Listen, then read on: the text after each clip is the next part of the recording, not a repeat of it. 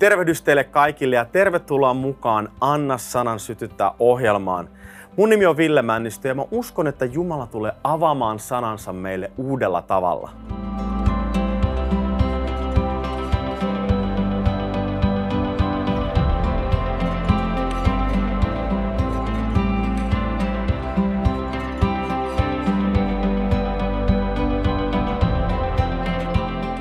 Tervetuloa mukaan. Me ollaan puhuttu tässä ohjelmassa toivosta. Mikä ihana sana. Ajatelkaa, meillä on toivoa. Jumalassa meillä on toivoa. Kristus on meidän toivo. Hän asuu meissä ja sen takia meillä voi olla toivoa meidän elämässä. Mä oon jakanut tämän ohjelmasarjan kolmeen eri osaan. Me ollaan puhuttu siitä, minkälaista on, kun me olemme matkalla kohti myrskyä – tai että me olemme myrskyn keskellä. Ja nyt viime jaksossa me alettiin puhumaan siitä, että meidän täytyy tulla myös pois sieltä myrskystä. Kun me ollaan matkalla kohti myrskyä, on tärkeää muistaa, että me emme ole yksin. Jumala on meidän kanssa. Vaikka meistä tuntuisi siltä ja vihollinenkin puhuu meille, että me ollaan yksin, me ollaan menetetty tapaus, ei ole mahdollisuuksia meille, niin Jumala on meidän kanssa. Hän ei koskaan jätä, hän ei koskaan petä. Nyt kun me ollaan myrskyn keskellä, Jumala haluaa muokata meidän asenteita. Hän haluaa muokata sitä, millä tavalla me nähdään hänet. Nähdäänkö me hänet todella uskollisena, hyvänä, rakastavana isänä? Ja se on se prosessi, mitä pyhä henki tekee meidän elämässä, koska Jumalan, Jumalan kuvan täytyy olla oikeanlainen meissä, koska toivo on nimenomaan sitä odottavaa varmuutta siitä Jumalan hyvyydestä. Jumalan täytyy olla hyvä. Sen täytyy olla ilmestystieto meidän elämässä ja ymmärrys siitä, että hän todella on hyvä. Silloin meidän toivo voi odottaa Jumalan olevan sitä, mitä hän sanoo olevansa, eli hyvä Jumala. Ja Jumalassa meillä on siis toivoa. Nyt kun me halutaan tulla ulos sieltä myrskystä, niin ensimmäinen asia, mitä meidän täytyy tehdä, on tehdä se päätös. Me puhuttiin viime kerralla päätöksen askelista. Ja vaikka se tuntuisikin tosi raskaalta, ja tämä ei ole mikään helppo asia, koska usein me ollaan aika väsyneitä. Me ollaan väsyneitä sen myrskyn keskellä.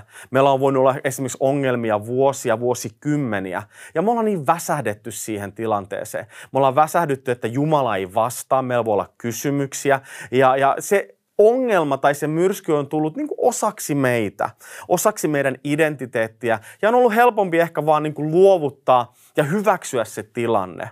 Mutta rakkaat ystävät, mä haluan tänään rohkaista sua tämän ohjelman kautta, missä ikinä sä olet, minkä asian kanssa sä kamppailetkaan. Mä haluan rohkaista sua tänään. Jumala on sun puolella. Jumala haluaa, että sä päätät tänään, päätät nyt astua eteenpäin, eteenpäin pois myrskystä. Ja miksi meidän pitää tehdä se päätös? Sen takia, koska Jumala on antanut meille vapaan tahdon. Jumala on luonut meidät hänen kuvansa mukaan, hänen kaltaisekseen. Jumalalla on vapaa tahto, myös meillä on. Jumala haluaa, että me alistumme hänen tahtonsa alle, hänen tahtoon. Ja se on se, mikä meidän tulee tehdä. Koska me eletään syntiin langenneessa maailmassa, me olemme syntisiä ihmisiä itse. Sen takia meidän täytyy tehdä se valinta, sanoa, että Jeesus, sä olet mun Herra, mä haluan antaa itseni sun tahdon alle, sun alaisuuteen. Mutta kun me tehdään tämä päätös, ja tämä ei ole mikään vaikea rukous, tai ihan yksinkertainen sydämen asenne, mikä meillä on. Me sydämestämme, meidän hengessämme me päätämme, mä uskon siihen, että Jumalalle on kaikki mahdollista, jopa minun kohdallani. Mä uskon siihen. Mä en itse jaksa, mä en itse pysty, mulle ei ole voimaa, mulle ei ole kykyä, mutta mä luotan siihen ja uskon siihen, että Jumalalle – kaikki on mahdollista myös mun ongelmien keskellä. Ja kun me tämä rukous tehdään, kun me tämä päätös tehdään, niin pyhä henki tarttuu siihen välittömästi. Pyhä henki alkaa muokkaamaan meitä ja viemään meitä eteenpäin siihen suuntaan, minkä Jumala on meille jo valmistanut. Viime kerralla puhuttiin, ää, tai mä käytin tällaista tarinaa toinen kuninkaan, kuninkaiden kirja seitsemännestä luvusta, missä Samarian kaupunki oli piiritettynä. Aramealaiset olivat piirittäneet tämän kaupungin ja siellä ei ollut mitään toivoa sen kaupungin sisällä. Ne näki nälkää ja se oli täysin piiritetty, ei ollut mitään mahdollisuuksia. Ja Jumala ratkaisi tämän tilanteen tai vastasi tähän tilanteeseen käyttämällä neljää sairasta miestä. Nämä lepra-sairautta sairastavat olevat miehet, ne oli siellä portin ulkopuolella, eli ne on siis muurin ja sotilaslinjan välissä. Ja nämä, so, nämä äh, sairaat miehet, ne jutteli keskenään ja ne oli ollut nälänhädässä jo pitkään. Niin ne sanoi, että jos me mennään kaupungin sisälle, me kuollaan nälkään. Jos me ollaan tässä, me tullaan kuolemaan nälkään. Jos me mennään tuonne vihollisleiriin, hyvin todennäköisesti me myös kuollaan siellä. Mitä tehdään? Mutta hän kuitenkin tarttui siihen pieneen toivoon, että ehkä, ja erittäin suuri kysymysmerkki, ehkä vihollinen säästää meidät. Ja he päätti lähteä vihollisleiriä kohti. Yhdessä, voitteko kuvitella tämän tilanteen, miten niin kuin neljä nälkiintynyttä sairasta miestä alkaa kävellä pikkuhiljaa, köpötellä kohti vihollisleiriä. Ja samaan aikaan siellä vihollisleirissä Jumala aiheuttaa sen, että nämä pienet askeleet, jotka nämä miehet ottaa, nämä pienet toivon askeleet alkaa kuulostamaan kuin suuri armeija tulossa. Kauheata torvien toitottelua, hevosten ratsastusta, kauheen meteli, että ihan niin kuin armeija olisi tulossa. Ja nämä menee ihan panikkiin vihollisleirissä. Ne törmäilee toisinsa ja alkaa juoksee karkuun aivan panikissa. Ne jättää kaiken taaksensa, kaikki aseet, kaikki omaisuus, ruoka ja kaikki, ja ne vaan juoksee äkkiä pois.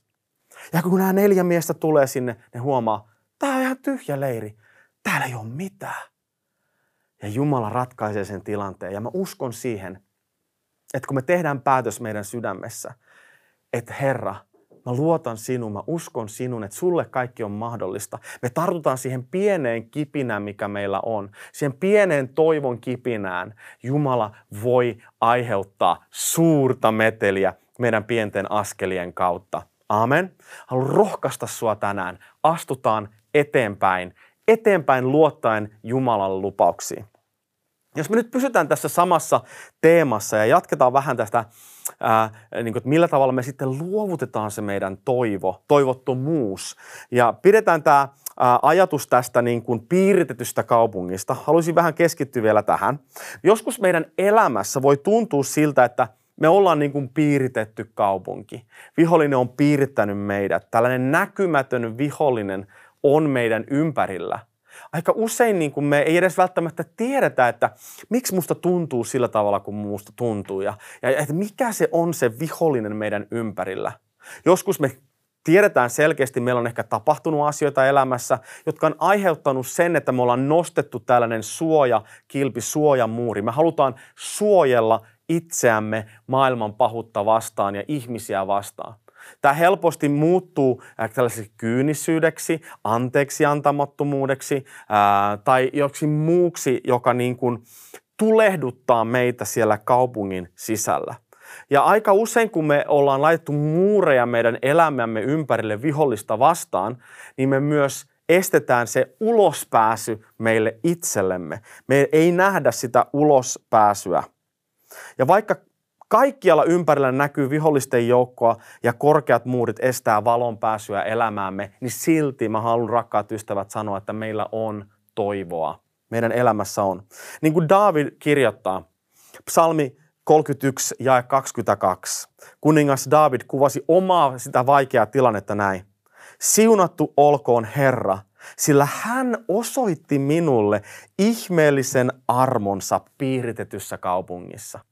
Hän osoitti minulle ihmeellisen armonsa piiritetyssä kaupungissa.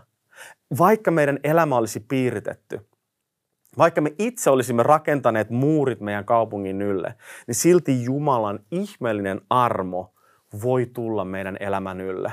Jumalan armo ja hänen armonsa nojautuminen on nimenomaan se meidän ää, ulospääsy.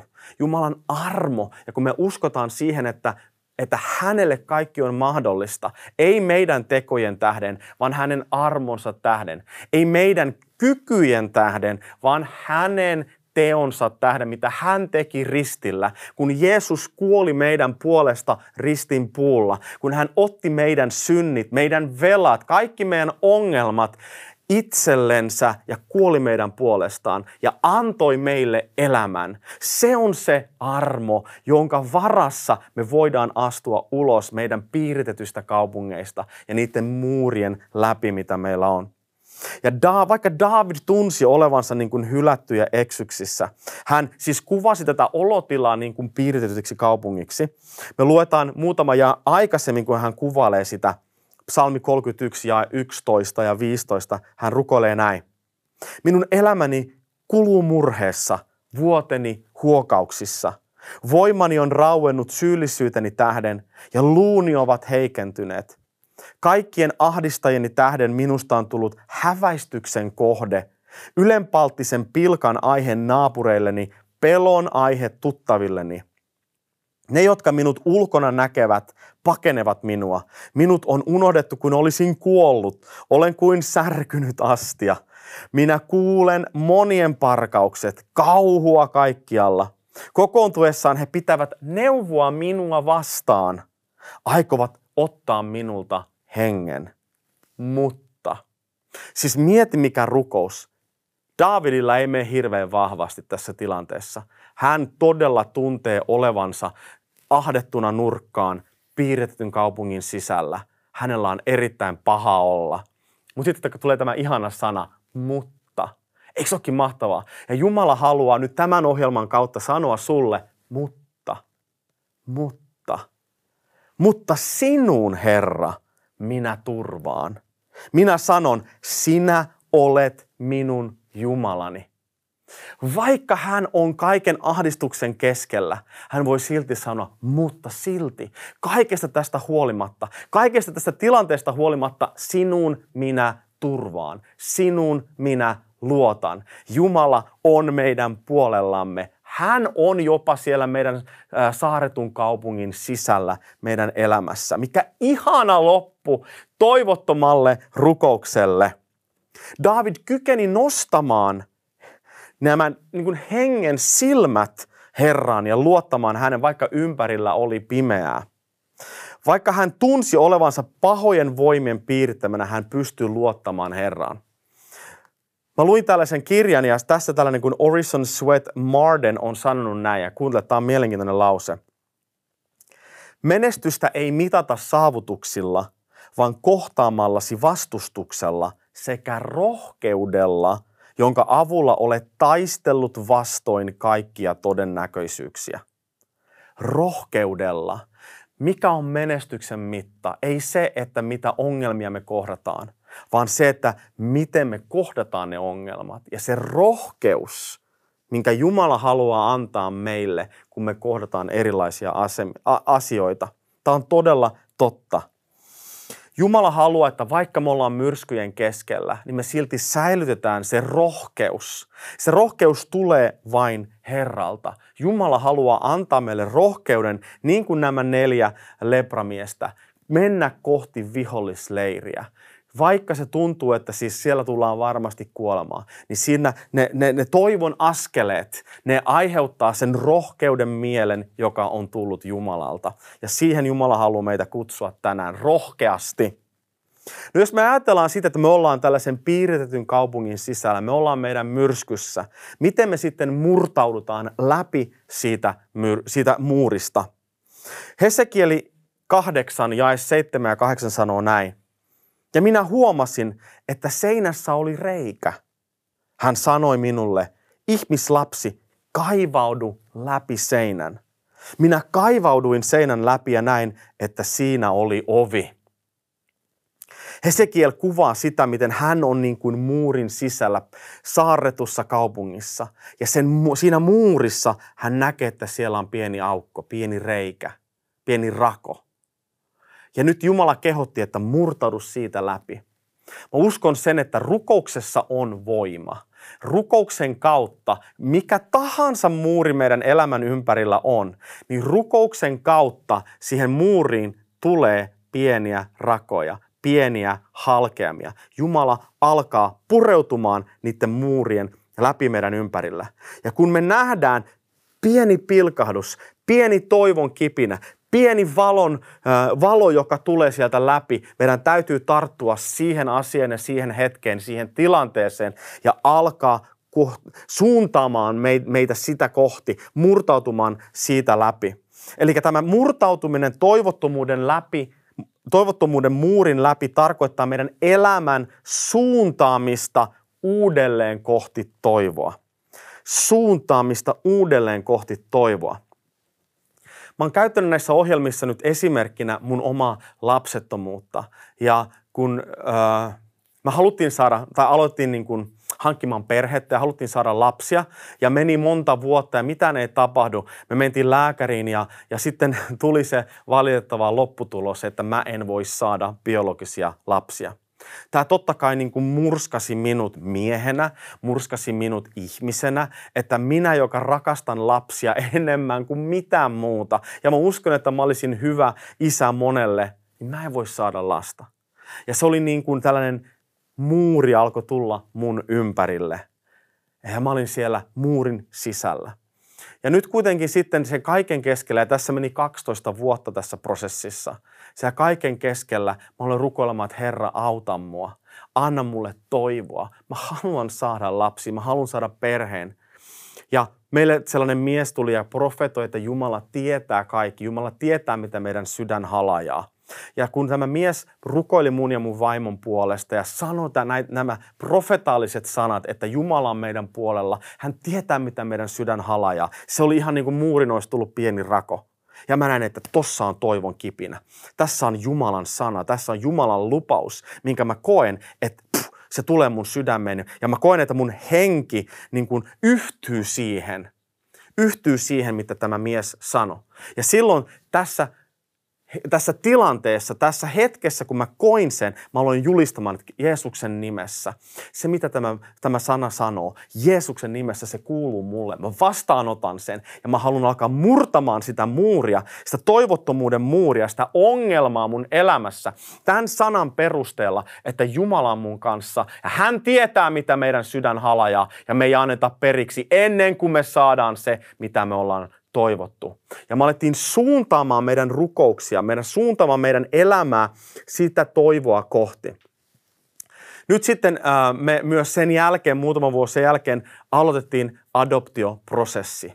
Ja me suunnattiin siis ihan käytännöllisesti. Me ei voida saada omaa biologista lasta, mutta meidän täytyy suunnata meidän elämä sitä kohti. Me aloitettiin adoptioprosessi ja me koettiin se, että miten Jumala johdatti meitä siihen, siihen suuntaan ja sitä varten. Ja se on pitkä tarina, mitä mä oon tässä ohjelmissa kertonut, mutta monen eri ihmeen kautta Jumala antoi meille meidän ihanan pojan, meidän esikoispojan Kiinasta.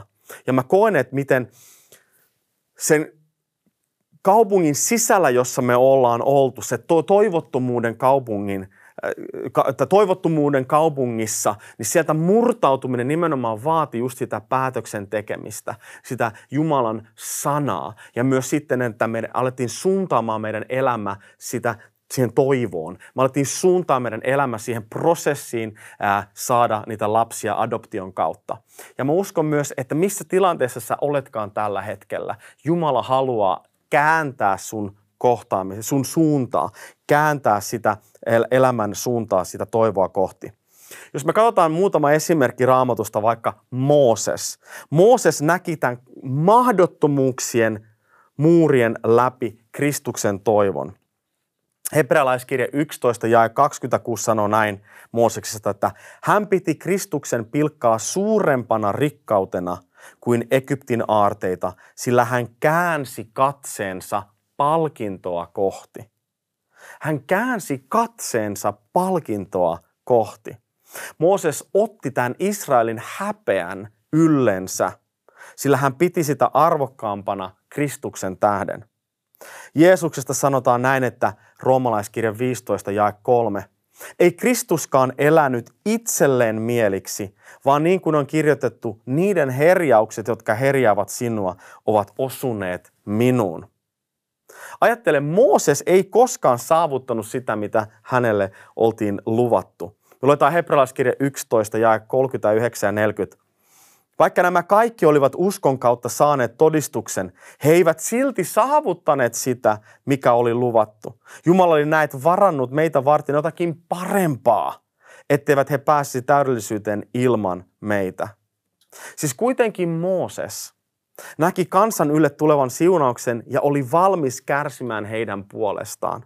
Hän suuntasi koko elämänsä sitä toivoa kohti, jonka hän näki Kristuksessa – Eli mekin voimme tehdä samoin. Me suuntaamme katseemme siis kohti Kristusta. Ja tämä on erittäin tärkeää meidän elämässä, kun me to- koetaan, että me ollaan toivottomuuden keskellä ja me etsitään niitä halkeamia siitä muurista. Että me suuntaamme meidän katsemme Kristukseen. Kristus, jossa on toivo. Jumala, joka on hyvä just nyt mun elämässä. Ja Jumala voi murtaa kaiken. Jumala voi muuttaa kaiken. Jumala voi murtaa kaikki nämä muurit, mitä me ollaan rakennettu meidän e- elämän ylle. Hän auttaa meitä siinä. Jumala tekee sen kahdella tavalla. Joko hän murskaa ne muurit täysin, tai hän auttaa meitä kasvamaan niiden muurien yli. Murskaa ne muurit, vastaus tulee näin. Tai se voi olla myös hitaampi prosessi meidän elämässä, jolloin Jumala auttaa meitä kasvamaan erilaisten muurien yli. Jos me uskotaan Jumalaan ja pidetään meidän se suuntaus, se keskittyminen Jumalassa, Kristuksessa, hän auttaa ja tekee ihme meissä. Jumalan suosio oli esimerkiksi Joosefin elämän yllä. Jos me ajatellaan, me yleensä luetaan, kun me luetaan Joosefista, me luetaan yleensä niistä Joosefin uskollisuuden seurauksista, mutta me ei välttämättä huomata sitä vähittäistä tai jatkuvaa kasvuprosessia. Jos me katsotaan Joosefin elämää, erityisesti kun hän on Egyptissä, niin ei me nähdä montakaan niin kuin välitöntä ihmettä tai, tai asiaa, jota häntä tapahtuu, vaikka hänen koko elämänsä oli täynnä ihmettä.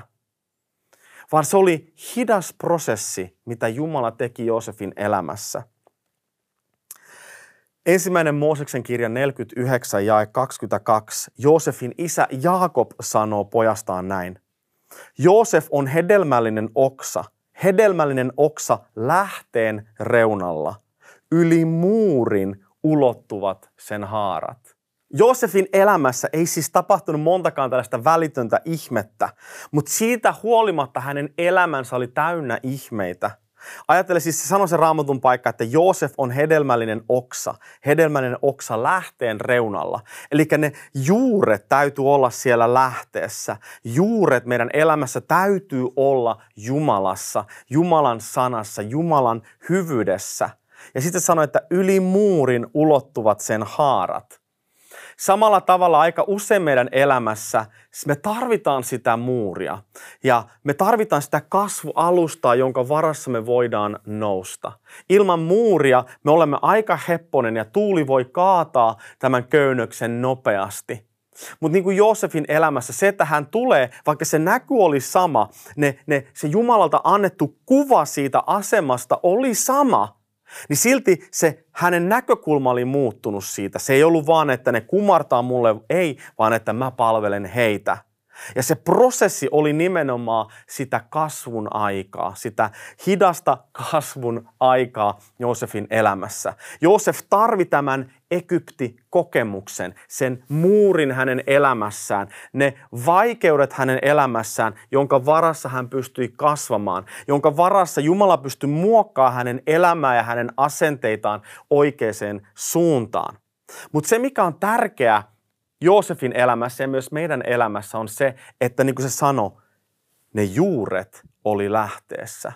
Ja sen takia meidän tulee ennen, ka- ennen kaikkea pitää huolta siitä, että meidän juuret on lähteessä, elävässä vedessä, Kristuksessa, hänen sanassaan. Koska vaikka me ollaan muuria vastaan, vaikka me ollaan saarrettussa kaupungissa, vaikka me ollaan toivottomuuden keskellä, mutta jos meidän juuret on syvällä Jumalan lähteessä, hänen elämässään, niin silloin Jumala voi käyttää sitä muuria meillä tukena ja Jumala voi auttaa, että me päästään muurin yli. Ja me päästään muurin yli kasvamalla sen yli. Ja Jumala haluaa siis sanoa meille tänään, että me voimme aina kasvaa. Me voimme aina kasvaa. Ja mihin suuntaan me siis kasvetaan? Ylöspäin. Jumala haluaa, että me kasvetaan ylöspäin. Vaikka meillä olisi muurit meidän vieressä, niin me halutaan kasvaa ylöspäin, häntä kohti, hänen läheisyyteen, hänen luokse, häneen, halleluja, taivasta kohti. Ja mä haluankin, rakkaat ystävät, rohkaista meitä, että vaikka minkälaisia asioita meillä olisi meidän elämässä ja minkälaisia vastoinkäymisiä, niin aina me voimme kasvaa. Jumala on uskollinen Jumala – Jumala haluaa antaa meille ihmeitä, murskata ne muurit meidän elämässä, mutta ennen kaikkea hän kutsuu meitä siihen luonnolliseen kasvuun, luonnolliseen kasvuun hänen päin, hänen luokse. Meidän täytyy luottaa ja antautua hänen tahtoon. Mutta tämän kaiken keskellä, jotta me voidaan kasvaa muuria pitkin, meidän täytyy nähdä näkymättömään – ja mä haluankin jatkaa tästä ja jatkaa ensi kerralla puhumaan nimenomaan tätä näkymättömyyden näkemistä, koska usko on sitä, että me nähdään Jumalan näkökulmasta Jumalan silmin siihen näkymättömään. Rakkaat ystävät, Jumala haluaa, että me otetaan askel ulos eteenpäin myrskystä. Jumala haluaa, että me kasvetaan muurien yli. Me kasvetaan ylöspäin hänen luokseen. Jatketaan tästä ensi kerralla, joten Jumala teitä siunatkoon.